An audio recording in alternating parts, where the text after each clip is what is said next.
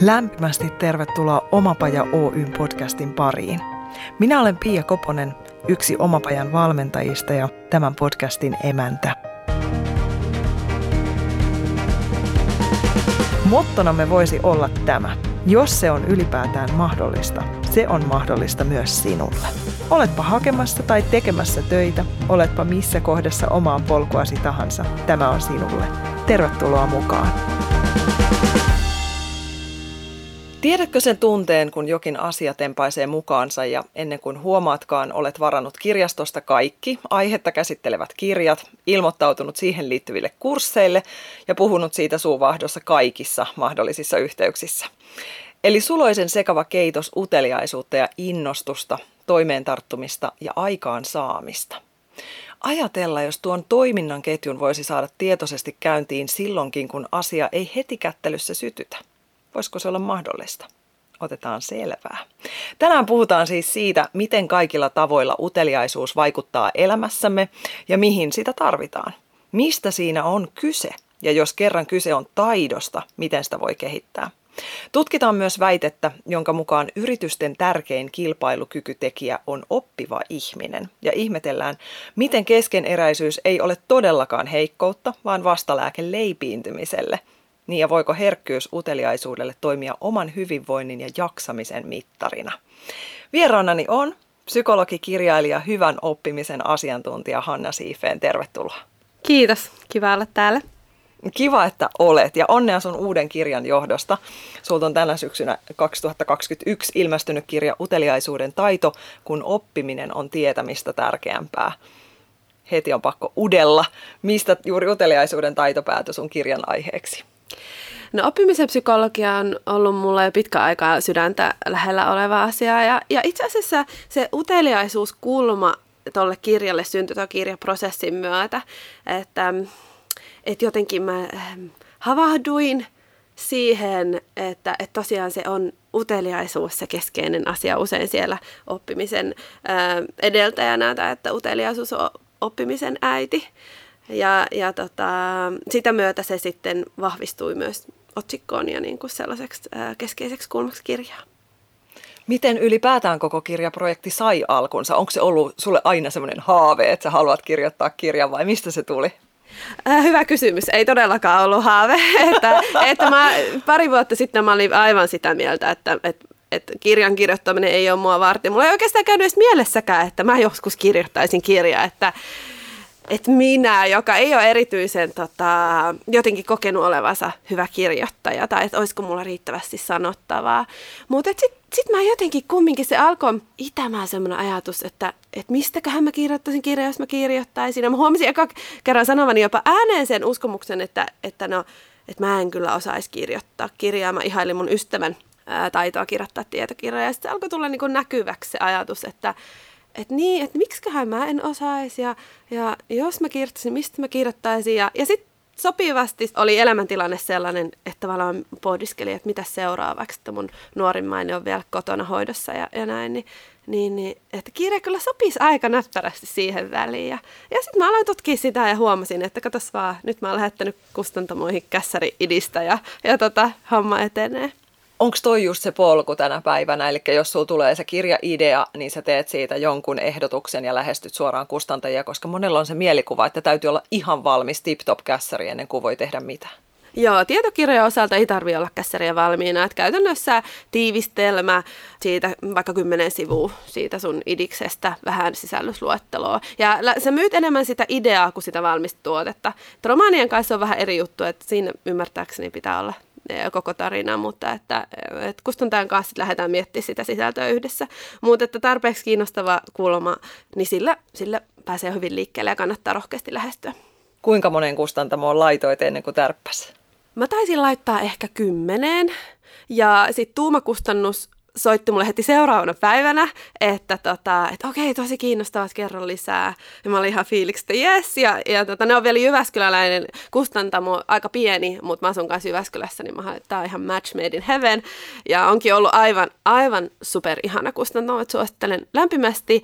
Ja osasta sitten tuli aikajänteellä 1-3 kuukautta, niin tota, joko semmoista orastavaa kiinnostusta tai sitten, että ei, ei natsaa meille. Mutta tuumankaan me päästiin aika nopeasti nopeasti siinä liikkeellä ja se tuntui hyvälle. Niin, niin silleen meni mun, mun kohdalla prosessi.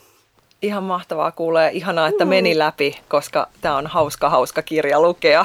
Mennään siihen myöhemmin tarkemmin lisää, mutta puretaan vähän sun urapolkua taaksepäin. Miten susta tuli psykologi? Miten se ala imaisi sut mukaan? Joo, Mä tota, lukiossa mulla oli kaksi vaihtoehtoa aika lailla. Mä olin kiinnostunut biologiasta, erityisesti ihmisen biologiasta. Se kiinnosti minua, että miten tämä ihminen toimii niin kuin biologia, biologisesta näkökulmasta. Ja sitten mä huomasin kiinnostavani myös psykaasta ja, ja tota, kävin kaikki psykan kurssit. Ja, että niiden kahden, kahden välillä mä puntaroin, hain psykalle, en päässyt heti, menin toimintaterapia lukemaan eka ja, ja sitten tota, seuraavalla kerralla natsasin. Sitten, sitten pääsin psykalle ja, ja sillä tiellä ollaan. Mitä kaikkea sun työ pitää sisällä, jos joku tuolla kuulijoista miettii, että voisiko musta mm. olla psykologiksi? Ja toi on, siis toi on tosi hyvä kysymys. Kiva, että sä kysyt, koska psykologiinkin niin työtä voi hyvin hyvin erilaisissa yhteyksissä hyödyntää. Ja, ja alalla kuin alalla on se psykologia tai mikä tahansa, niin helposti tulee joku tietynlainen mielikuva ja sitten ehkä peilaa siihen, että että no ei toi ole ehkä mua varten.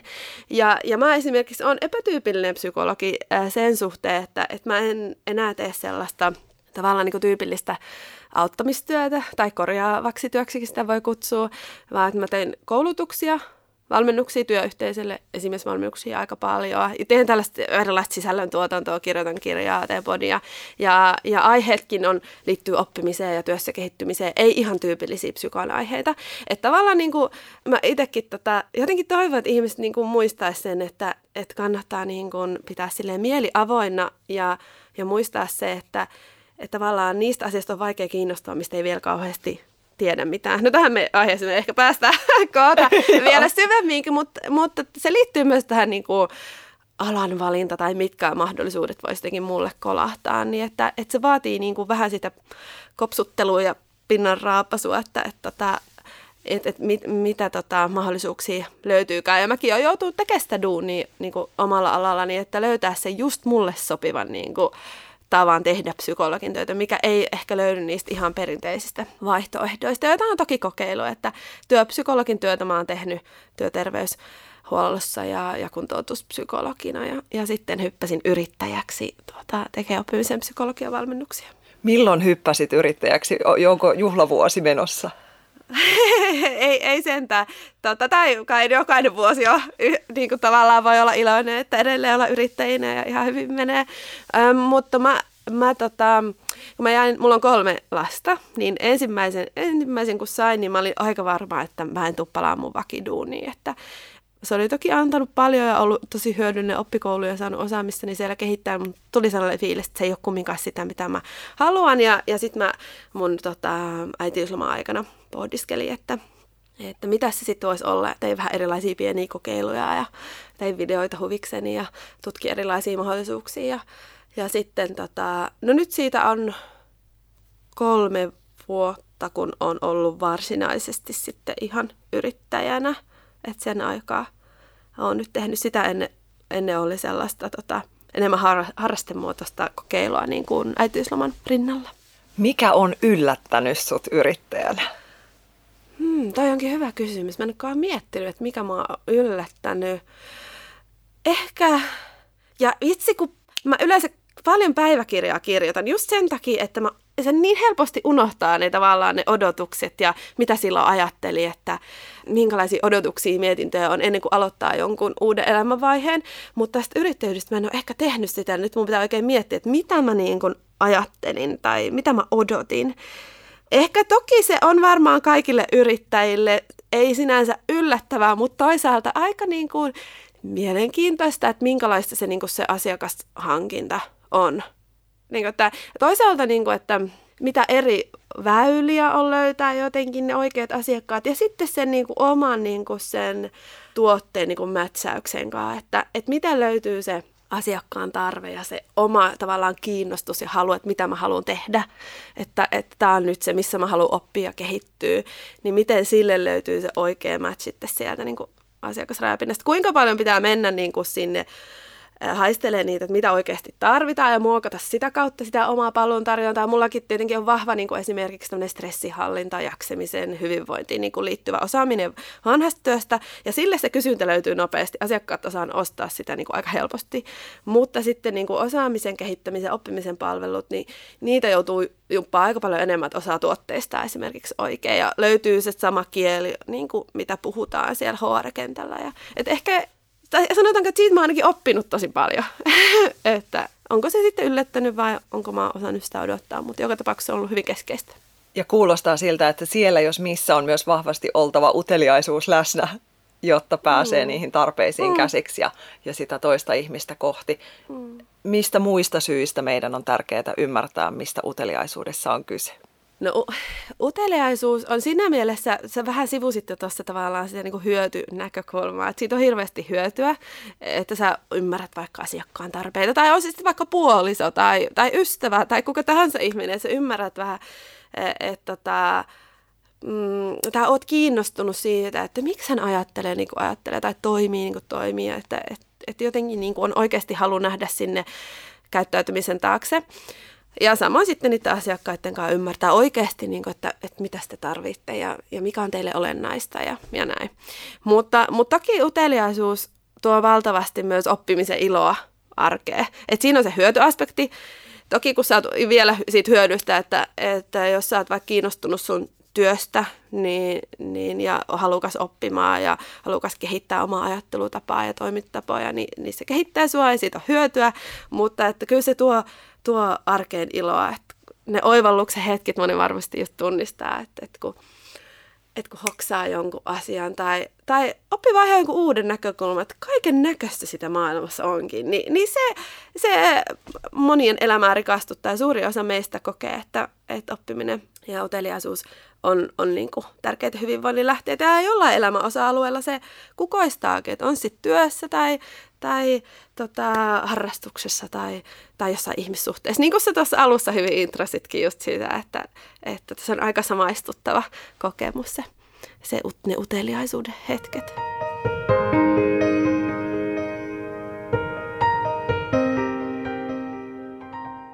Ensimmäinen mielikuva, kun mä tartuin siihen sun kirjaasi uteliaana, niin oli mm. sillä, että wow, tämä on niin laaja, tämä on niin mm. laaja, miten tätä voi lähteä palastelemaan, mutta sä olit upeasti löytänyt sen niin kuin mm. lohkotellut ja ositellut. Ja se, mikä herätti mun kiinnostuksen erityisesti ja haluan kysyä siitä lisää, sitä sinnikkään ja heräävän uteliaisuuden ero. Avaa Joo. sitä vähän.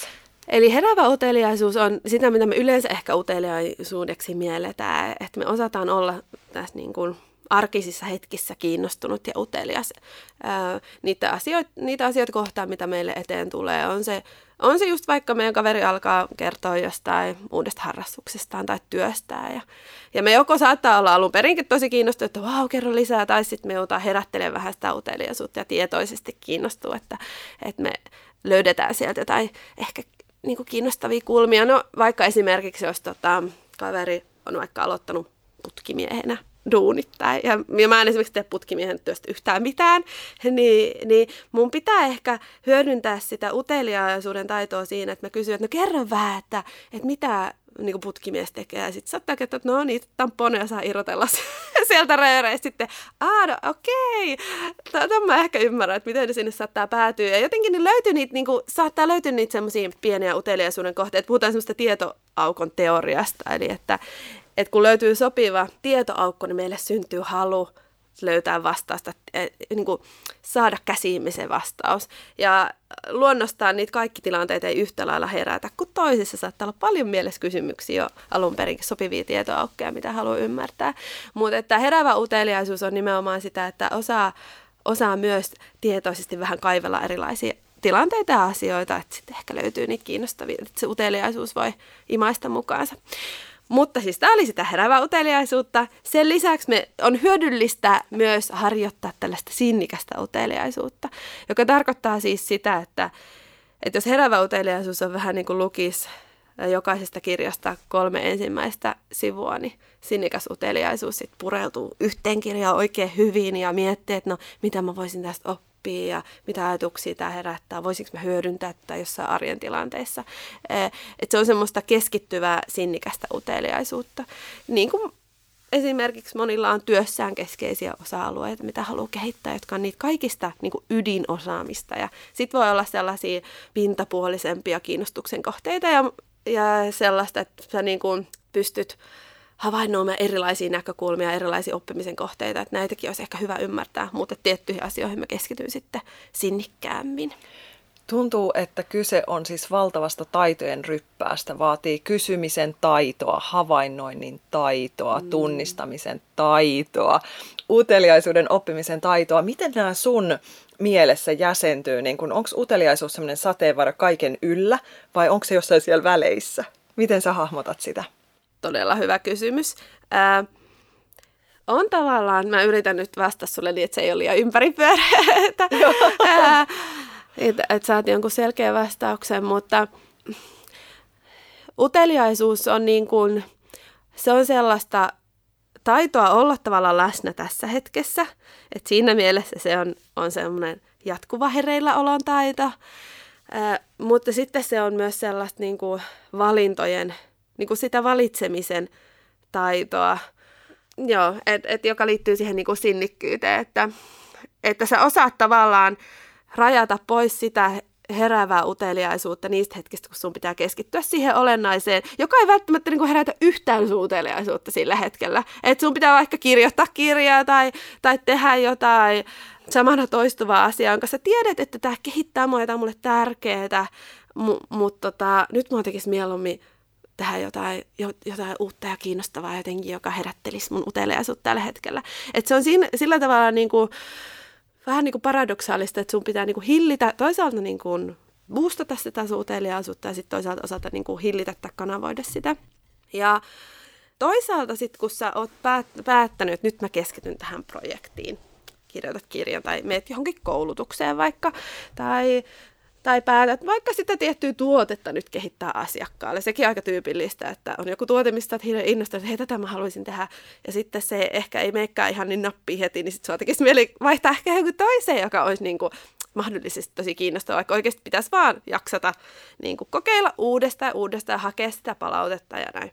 Niin, niin tota, että silti vaikka me ollaan valittu se, että sillä tavalla ympäri, ympyrä sulkeutuu, että vaikka me ollaan valittu se tietty sinnikkä uteliaisuuden kohte, niin tietenkin sun pitää myös sitä niin kuin tehdessä pitää se herävä uteliaisuus mielessä. Että vaikka kun sä kirjoitat kirjaa tai jotain palvelua, kehitä tai oot tuossaan koulutuksessa, niin, niin kyllä sun sielläkin pitää olla sillä tavalla hereillä. Ja vaikka niissä keskusteluissa oli se asiakkaan kanssa tai, tai opiskelukaverin kanssa tai missä tahansa niin hetkessä sun pitää olla kumminkin sitä niin kuin aktiivista kiinnostumista, että hei, et, et kerro mulle, mitä sä niin kuin tarkoitat tuolla. Ja, ja, ja se on sellaista niin kuin läsnäolon taitoa.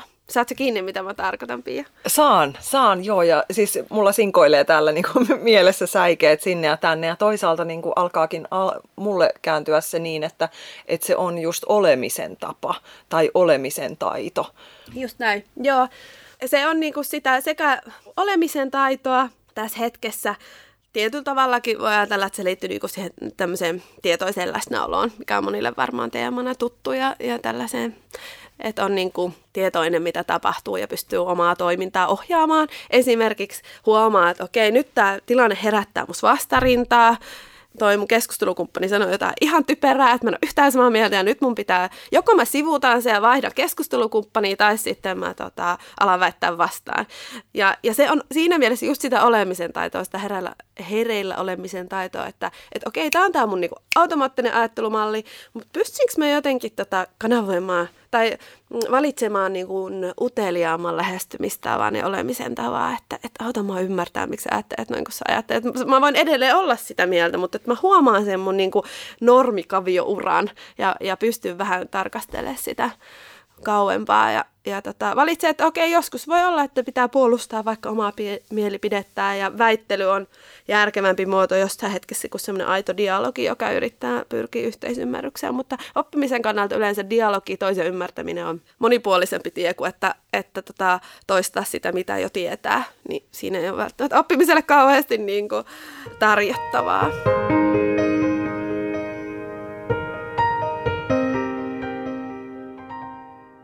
Tämä on ihana maailma, mihin me upotetaan sormiamme koko ajan syvemmälle jotenkin tämmöiseen niin kuin ihmisenä olemisen ytimeen ja sitten toisaalta yhteyden rakentamisen keinoihin ja kohti menemiseen.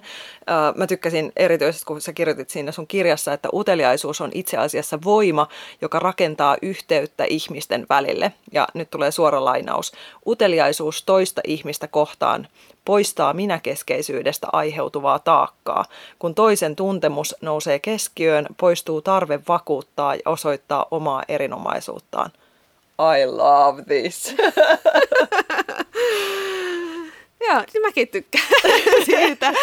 tai, tai se on kauhean helpottavaa, että, että jos ei tarvii, ei tarvii niin miettiä, fokusoida itseensä sitä sitä tilannetta, vaan voi aidosti kuunnella toista. Ja totta kai se, on niin kuin, se ei ole ihan helppoa kaikissa tilanteissa, että on paljon tilanteita, joissa sulla on toiveita, että sä haluaisit jotenkin näyttäytyä hyvänä ja fiksuna ja osaavana, niin, niin pakosti se minäkeskeisyys sieltä kumpuaa ja, ja alkaa, alkaa miettiä, niin kuin, että miten mä näyttäydyn, onko mä tarpeeksi fiksu ja osaanko mä vakuuttaa toisen. Mutta sitten jos jos mä nyt lähdin tätä ajatusta kehittää, voit sanoa, että oliko jotain tiettyä, mistä se, mitä, mikä resonoi sulle, mutta sitten kumminkin, kun keskittyy siihen toiseen, niin se vähenee se sillä tavalla se taakka, että mä oon tässä keskiössä päättää, että hei saat ja sun ymmärtäminen. Ja itse asiassa se, se on myös mielenkiintoista, että jos ajattelee vaikka niin kuin asiantuntijatehtäviä, mitä itse tekee, että semmoinen asiantuntija koetaan usein paljon tutkimustenkin mukaan asiantuntevammaksi, osaavammaksi, joka kysyy paljon kysymyksiä,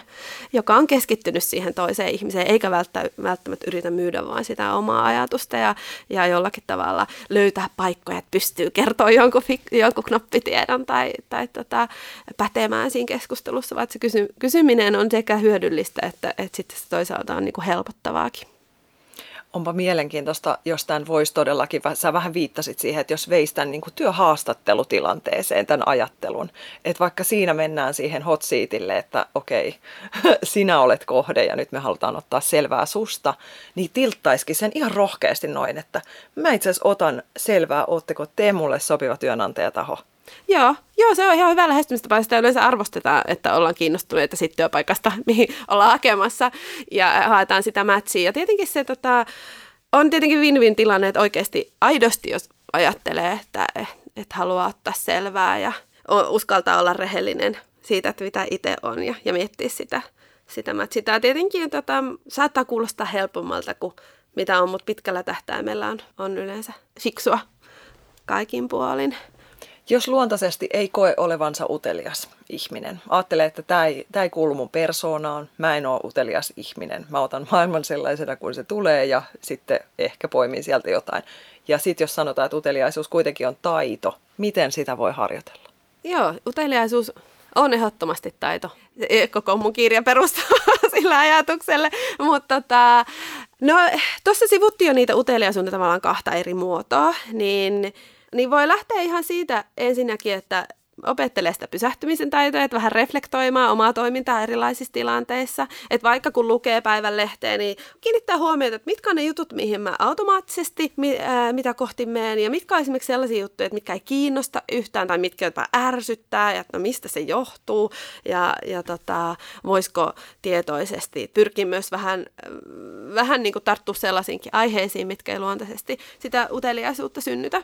Tai sitten esimerkiksi keskustelut on erittäin hyviä, vaikka puolella puolison tai ystävien kanssa, niin niissä tunnistaa sitä omaa, omaa ajatusuraa ja, ja tota reflektoinnin taitoa, että pystyykö niistä, ni, niitä vähän helikopteriperspektiivistä tarkastelemaan ja, ja valitsemaan uteliaampia toimintatapoja. Ja sitten sitä sinnikkää uteliaisuuden taitoa voi harjoittaa ihan semmoisella kans itsereflektion kautta, että miettiä, että mikä on mulle niinku tärkeää ja mitkä on mulle niitä arvokkaita oppimisen kohteita. Että niitä, niitähän tulee niitä oppimistarpeita usein monesta eri suunnasta. Ja just, että voi olla puolisolla ja voi olla vanhemmilla ja voi olla yhteiskunnalla erilaisia ajatuksia, että mitä sun kannattaisi oppia. Mutta että miettiä, että mitkä, mitkä on mulle merkityksellisiä ja sitten oikeaan suuntaan.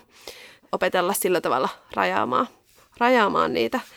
Toki se on ihan kaikista paras match, että löytää sellaisen, mikä on itselle kiinnostavaa ja mikä on toi, myös, mitä esimerkiksi halutaan ostaa tai mistä löytyy vaikka semmoinen työnantaja, joka haluaa semmoisia palveluita.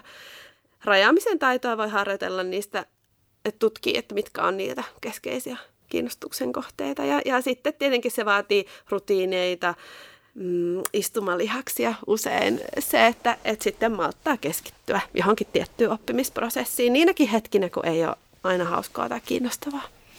Eli nyt me ollaankin itse asiassa aika syvällä itsetuntemuksen tematiikassa. Mm. Jollain tavalla. Sä itse asiassa kirjoitat siitä, että uteliaisuuden kautta on mahdollista luoda yhä syvempää yhteyttä itseen. Joo. Miksi tätä ei Joo. opeteta koulussa? No hyvä kysymys. Ja usein ajatellaan itsetuntemusta tällaisista teemoista, että tavallaan tulee siellä niinku, ta, niinku, äh, sivuroolista, että kyllä niitä siinä samalla vähän niinku opitaan. Äh, mutta ihan hyvä olisi me oppia niinku oikeasti tietoisesti huomaamaan niitä prosesseja, että mitä tapahtuu ja tukemaan niitä. Että just vaikka tota, Tuossa kirjassa mä jaan tavallaan uteliaisuuden kohteet, kohteet niin asiantuntemukset, miten sä voit kehittää asiantuntemusta tai osaamista, tällaista substanssia, mihin yleensä ajatellaan, että, että oppimista ja uteliaisuutta kohdennetaan tällaiseen niin tiedon lisäämiseen. Mutta sen lisäksi olisi hyvä kohdentaa sitä myös itsetuntemukseen, koska erilaiset tilanteet, niissä on aina läsnä paljon enemmän kuin mitä, me niin kuin, mitä päälle päin näyttäytyy. Et vaikka se hetki, kun pitäisi palautetta hakea – tai vaikka sä oot siellä koulussa, saat sen arvosanan, niin rationaalisesti me ajatellaan, että okei, no nyt mä sain palautetta, mä ymmärrän taas lisää ja otan tästä opista vaarin ja näin, mutta että sitten se herättää meissä kumminkin usein monenlaisia tunteita. Voi olla, että alkaa sellaiset ajatuskulut, että, että no onko mä ollenkaan niin kuin arvokas ihminen, kun mä sain nyt näin huoron numero, tai tämä meni penki alle tämä asiakasprojekti, onko musta psykologina vaikka mihinkään, tai, tai pitäisikö mä vaihtaa alaa, tai, tai että uskallanko mä tehdä vaikka uuden kokeilun, jos mä sitten näyttäydyn niin kuin typeränä ja menetäänkö mä kasvoni. Ja on monenlaisia pelkoja ja erilaisia tunteita, jotka kietoutuu niin kuin ihan tavallisiin oppimistilanteisiin, jotka ulkoapäin näyttää, että no eikö vaan totta kai näin nyt, tämä on hyvä plääni ja rationaalisesti näin tehdään, niin opitaan, mutta sitten ne tuntuu ja niihin sitoutuu erilaisia merkityksiä. Niin, niin sen takia sitä uteliaisuutta on hyvä kohdistaa sitä itsetuntemusta kohtaan. Niin kuin kaikkea sitä muutakin tavaraa kohtaan, mitä mielessä herää ja mitä täällä meidän niin kuin pääkopan sisällä tapahtuu.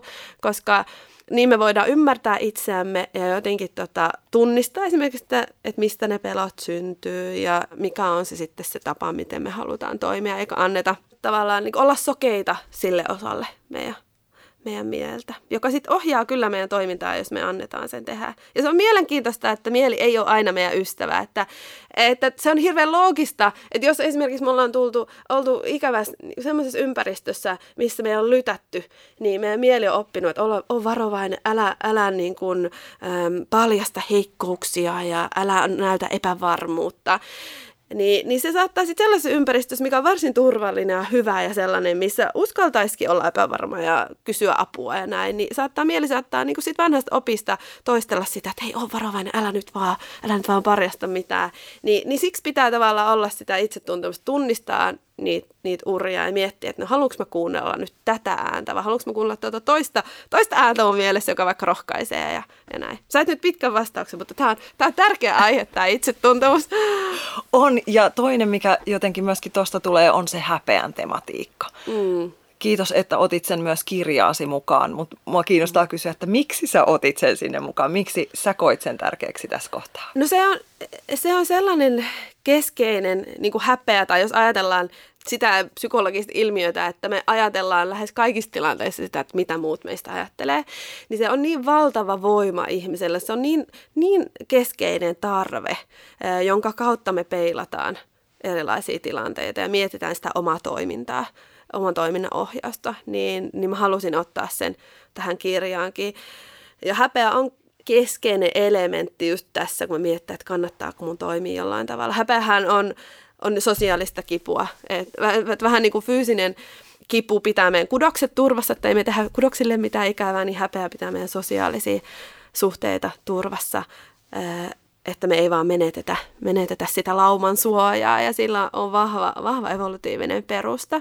Ja edelleenkin yksin jääminen aiheuttaa samanla, samanlaisen niin kuin reaktion aivoissa, samat aivoalueet aktivoituu kuin, kuin fyysinen kipu.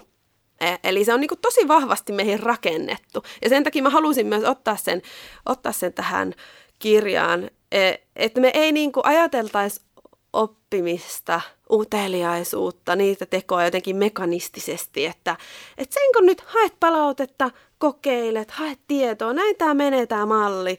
Ja sitten unohdetaan, että no, ihminen on, on niissä tilanteissa kumminkin tarkastelee niitä tosi monesta eri näkökulmasta, eri tarpeen kautta, että ja päättää, että toiminko vai enkö sen suunnitelman mukaan.